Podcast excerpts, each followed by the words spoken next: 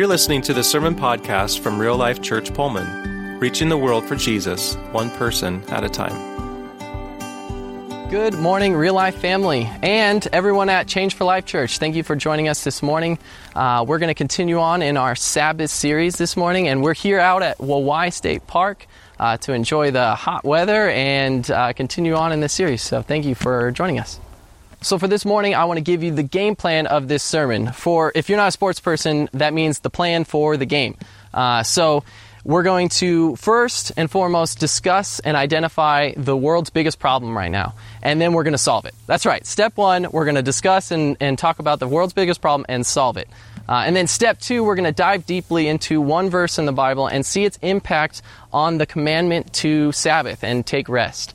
Uh, and we're going to understand, and I, am a firm believer that uh, it's not so much about the quantity of scripture that you go through on any given time, it's the quality at which you look into it. Uh, and so we're going to dive deeply into that. And then finally, uh, we're going to do something called a diatribe. Uh, so I'll explain that once we get there and what that is and, and how to do it. Um, but first, before we get into any of that, let's pray and give this time over to God. Heavenly Father, thank you, Lord, for uh, just the beautiful creation you've created. Thank you for allowing us the opportunity to take advantage of that. I pray that uh, you just be with us all wherever we're at uh, right now, that you can help us hear your voice, uh, speak to us, and Holy Spirit guide us into how we can better serve and rest in you. We love you and praise you in Jesus' name. Amen.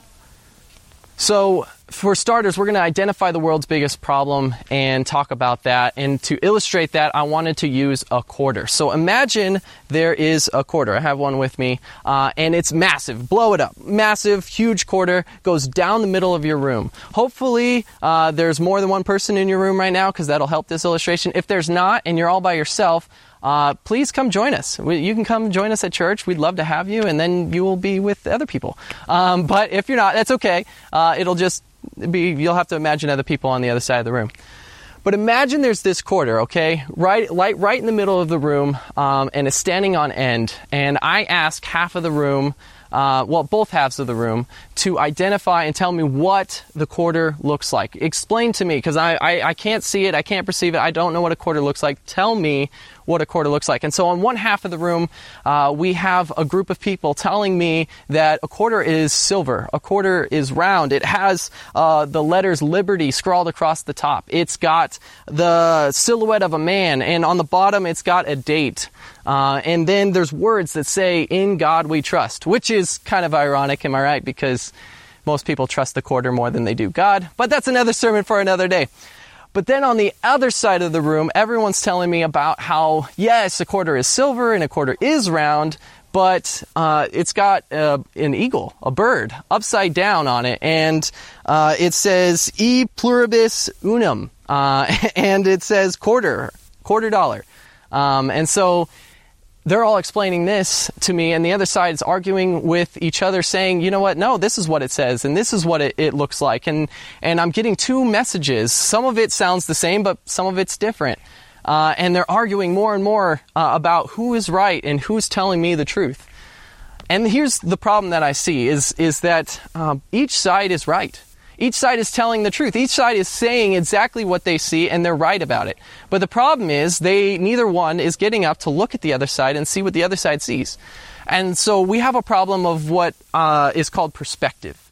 Uh, one side is looking from their perspective, one side's looking from their perspective, and neither one gets a whole picture. But both are right. Both have very truthful statements that they're giving to me, but they're not giving me the whole the whole uh, picture. And so that's something that I find interesting. And then that's not even including the side of the quarter, which, you know, you can see like half of it's nickel, half of it's copper, uh, unless it's a silver quarter, which, you know, is all silver. So anyway, point being is that we have an issue of perspective. And I see that this is one of the main things that's going on in our world. And unless we have people willing to get up, go to the other side of the room and see something from a different perspective than their own, uh, we're just going to keep arguing about what we see and what we perceive. And so that's not, it's not saying that any side is wrong. In fact, mo- both sides have points. Both sides are making very truthful statements, but we're fighting with each other, attacking each other because we're not seeing the whole picture. Uh, and one of the things you might be asking yourself, well, you know, it's not, I'll go to the other side as soon as someone comes to my side. Uh, but let me just say this. If you're a Christian, follower of Christ, understand that it is your job to make the first move. If you're waiting and expecting the world to make the first move and understand your perspective, then you're misunderstanding the gospel and the mission Christ set for us. We're supposed to make the first move. We're supposed to try to go to where other people are at, see things from their perspective, and understand. It doesn't mean we have to agree. It just means that we have to understand where they're coming from and try to see things through their eyes so that we can better uh, reach and love and care for them. So, for us as Christians to make the first move and have a more complete perspective, it requires us to, to move, to see the other side, and then also to listen. Uh, and that's important for us as Christians as we want to move forward. But if you're like me, that can sound exhausting, right? Examining everything from every angle uh, is is difficult. A quarter is one thing; it's got two sides and maybe a third if you count the you know the edge. But our issues in our world have so many angles and so many perspectives. Everyone's got a different opinion, and it can get exhausting. Uh, and I don't think that we're even capable of seeing everything, right? Like, that's just not something we're capable of doing. So, how do we do this? What do we do as Christians if we're trying to make the, the the first move and see things from a good perspective, what do we do? Uh, and that's why I think Sabbath is so important for us and why God is, is so intent on us trying to take a Sabbath and uh, making that a command is that we need to re- regularly remind ourselves and come back and reflect on that God is in control and that He is at work, that this is all about Him and His mission to reach His people, the creation that He created, that all of this is about Him, and we get to join in, help, serve, uh, love, and care for the people around us, that we get to join in with the mission that God is at work in doing. Uh, and so that's the perspective that we need to remind ourselves every week, coming back to this isn't about me. This isn't about what I can do. This isn't about any of the, this is about God and what He is doing. And so that's the perspective. That's the God perspective that we need to come back to all the time. And that's why Sabbath is so important. Uh, to illustrate this, I wanted to go into uh, our verse for today, which is in Exodus chapter 20, verse 2. And I'll read it for you. I am the Lord your God, who brought you out of the land of Egypt, out of the land of slavery. So God is saying to his people right off the bat, I am your God. He's saying uh, to Moses right now on Mount Sinai as he's about to give him the Ten Commandments, I am your God. And actually, the Jews regard this as the first commandment. Uh, they lump together the commandments of idols and uh, no other gods and say that those are the same commandment and this is the first commandment because this is so important for us to understand that it's not just about what we're not supposed to do, it's about understanding that this is our God. He is our God. He's the one that brought us up out of Egypt. Uh, it's kind of ironic because while Moses is receiving these words, they're already create, creating a, an idol to worship another God. Um, but God wants to illustrate this point right before uh, the rest of the Ten Commandments to say, I am your God. I'm the one that brought you out of Egypt. I'm the one that uh, heard your cry, cared about you, and loved you, and rescued you from slavery. And I brought you out of here to follow me. And this is seen as kind of a marriage. Like he's, he's bringing his vows before his people, saying, I will care for you. I will guide you. I will protect you. I will love you and bless you. And here is your responsibility. All of these things I'm going to lay out for you. This is your part to play. This is your vows to me as your God. Uh, and so he's, he's making this covenant with his people through Moses. And he starts it off with this phrase, I am your God, the thing that we need to rem- remember and reflect on. And that's why I think when we get to uh, the Sabbath command, we need to remember this command first and foremost. That when we come to Sabbath, we understand that it's not about uh, it's not about us or what we're sacrificing. It's about coming back to that perspective that we're we're God's. We are God's chosen people. We are His uh, children. We are His creation. And we need a weekly reminder to reflect on that and have that perspective. It's especially important because God just rec- rescued them from the land of slavery. He just rescued them from Egypt, where their value every day was what can you produce? What can you do? How much can you build? And we're going to work hard and we're going to work you to death, maybe uh, because your value is only in what you could produce. And so God's got to correct this right off the bat and take them up out of the land of Egypt and not just rescue them from the Egyptians, but also help them understand their true value, where it really comes from, their true identity. And it's not in what they produce, it's simply because they are in His image. They are His people that He loves and He cares for, that He created. So He is trying to, in, in the commands right off the bat, say, I am your God, I love you, I care about you. That is your value. It's not in what you produce, not in what you make. You need to remember this every week that it's not just about uh, what you're capable of doing, it's about the fact that I love you and I created you.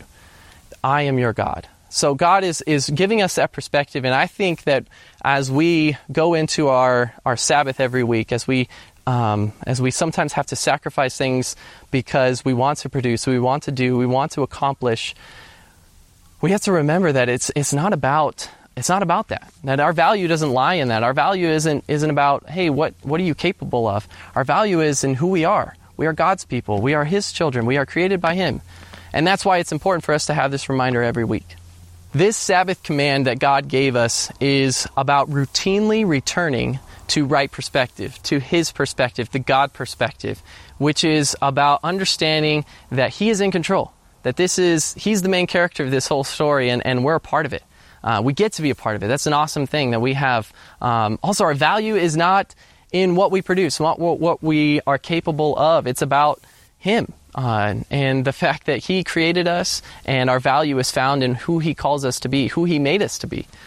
And then finally, um, something that's important for us to understand about Sabbath is remembering why God stopped. It's because He said it was enough. He created us and said, Enough. i have done enough.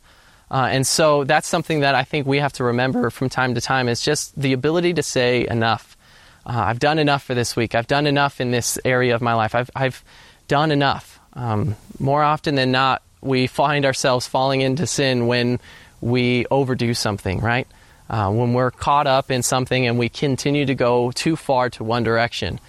And the Sabbath reminds us every week no, I've done enough. This is enough. So now we're going to move into something called a diatribe. Um, and what a diatribe is, is uh, something that Paul used to do in his letters, especially to the Roman church. Uh, he, he did this a lot. And it's basically where he asks a question, uh, not specifically something that they asked him, but just something that he's imagining that they're asking him so that he could answer it himself. We, we do it quite a few times, uh, and you ask yourself a question, and then you give an answer based on what you think uh, they need to hear.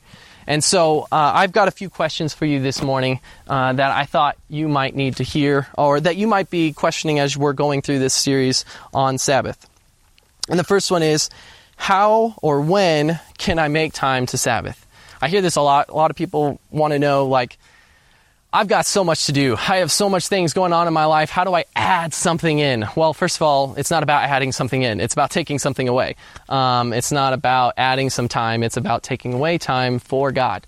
Um, so, one of the things that I find uh, as a good example of this uh, is tithing.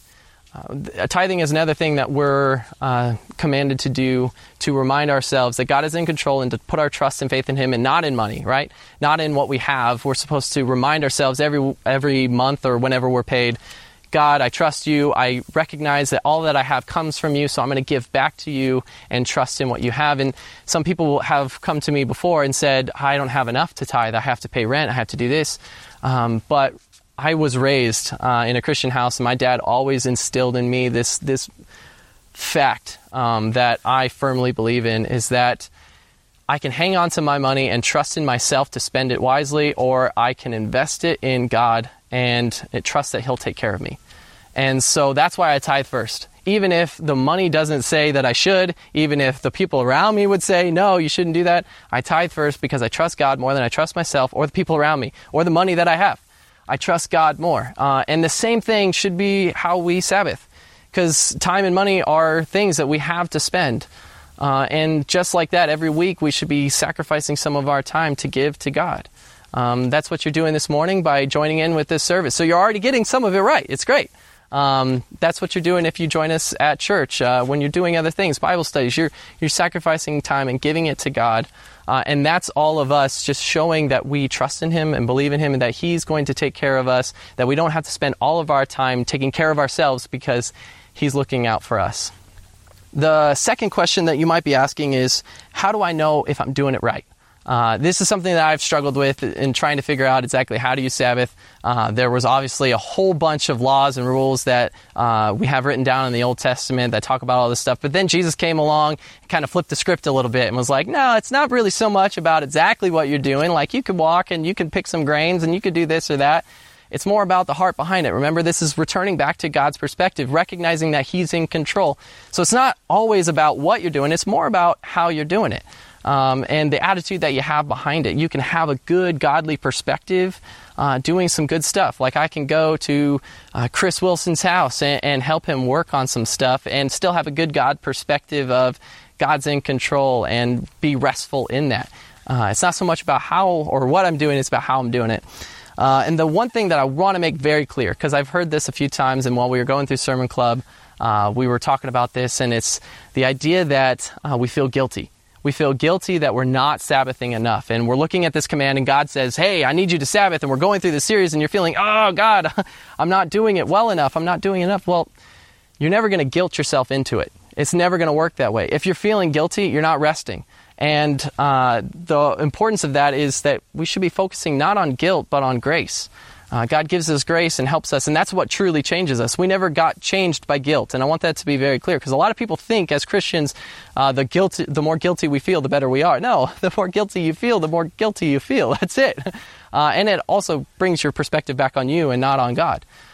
We need to rest in God's grace and that's how we Sabbath. That's how we can uh, truly have that good perspective and rest on, on a Sabbath day is, is in His grace, not in guilt. So if you're feeling guilty, understand that that's not the way into Sabbathing correctly. Finally, the last question that I think uh, we might have is why is this so important to God? Why is it so important to God? And that's what we've kind of been going through. And I just wanted to share a couple of my thoughts. Um, God brought his people up out of Egypt uh, to rescue them because they cried out to him. And that's something that's a very common theme over and over again that when God's people cry out, he responds. Uh, and so he rescues them and takes care of them. But then he gives them uh, this, these commands to set them apart, to show to the world hey, these are my people and I am their God, and because of that, they are blessed. And so as they go about the world and they are different, and the world sees them as different and recognizes why are these people different? Why are they so significant and unique? It's because uh, they are a reflection of who God is and a reflection of God Himself. And so we as uh, as we Sabbath, as we return back to the right perspective, as we return back to resting in His presence every week, uh, we are setting ourselves apart from the rest of the world. That our value isn't found in what we're what we're capable of doing. Our value isn't found in what we produce. Our value is found in who Christ says we are, who God says we are. That we are His and He is our God. So I just wanted to encourage you uh, this morning to r- take advantage of the gift that God gave us with with Sabbath, that it is a command and it's something that we should be doing. It's a responsibility that we should be taking, uh, but it's also a gift that we have that He's given us um, to just let go.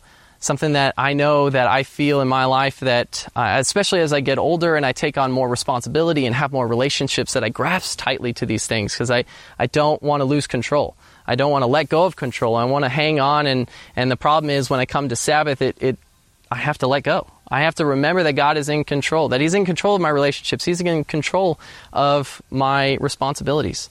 And so every week I am reminded of that and saying, God, you know what? Uh, I need to let go of these and recognize that you're in control. Um, and so that's something that I just recognize every week.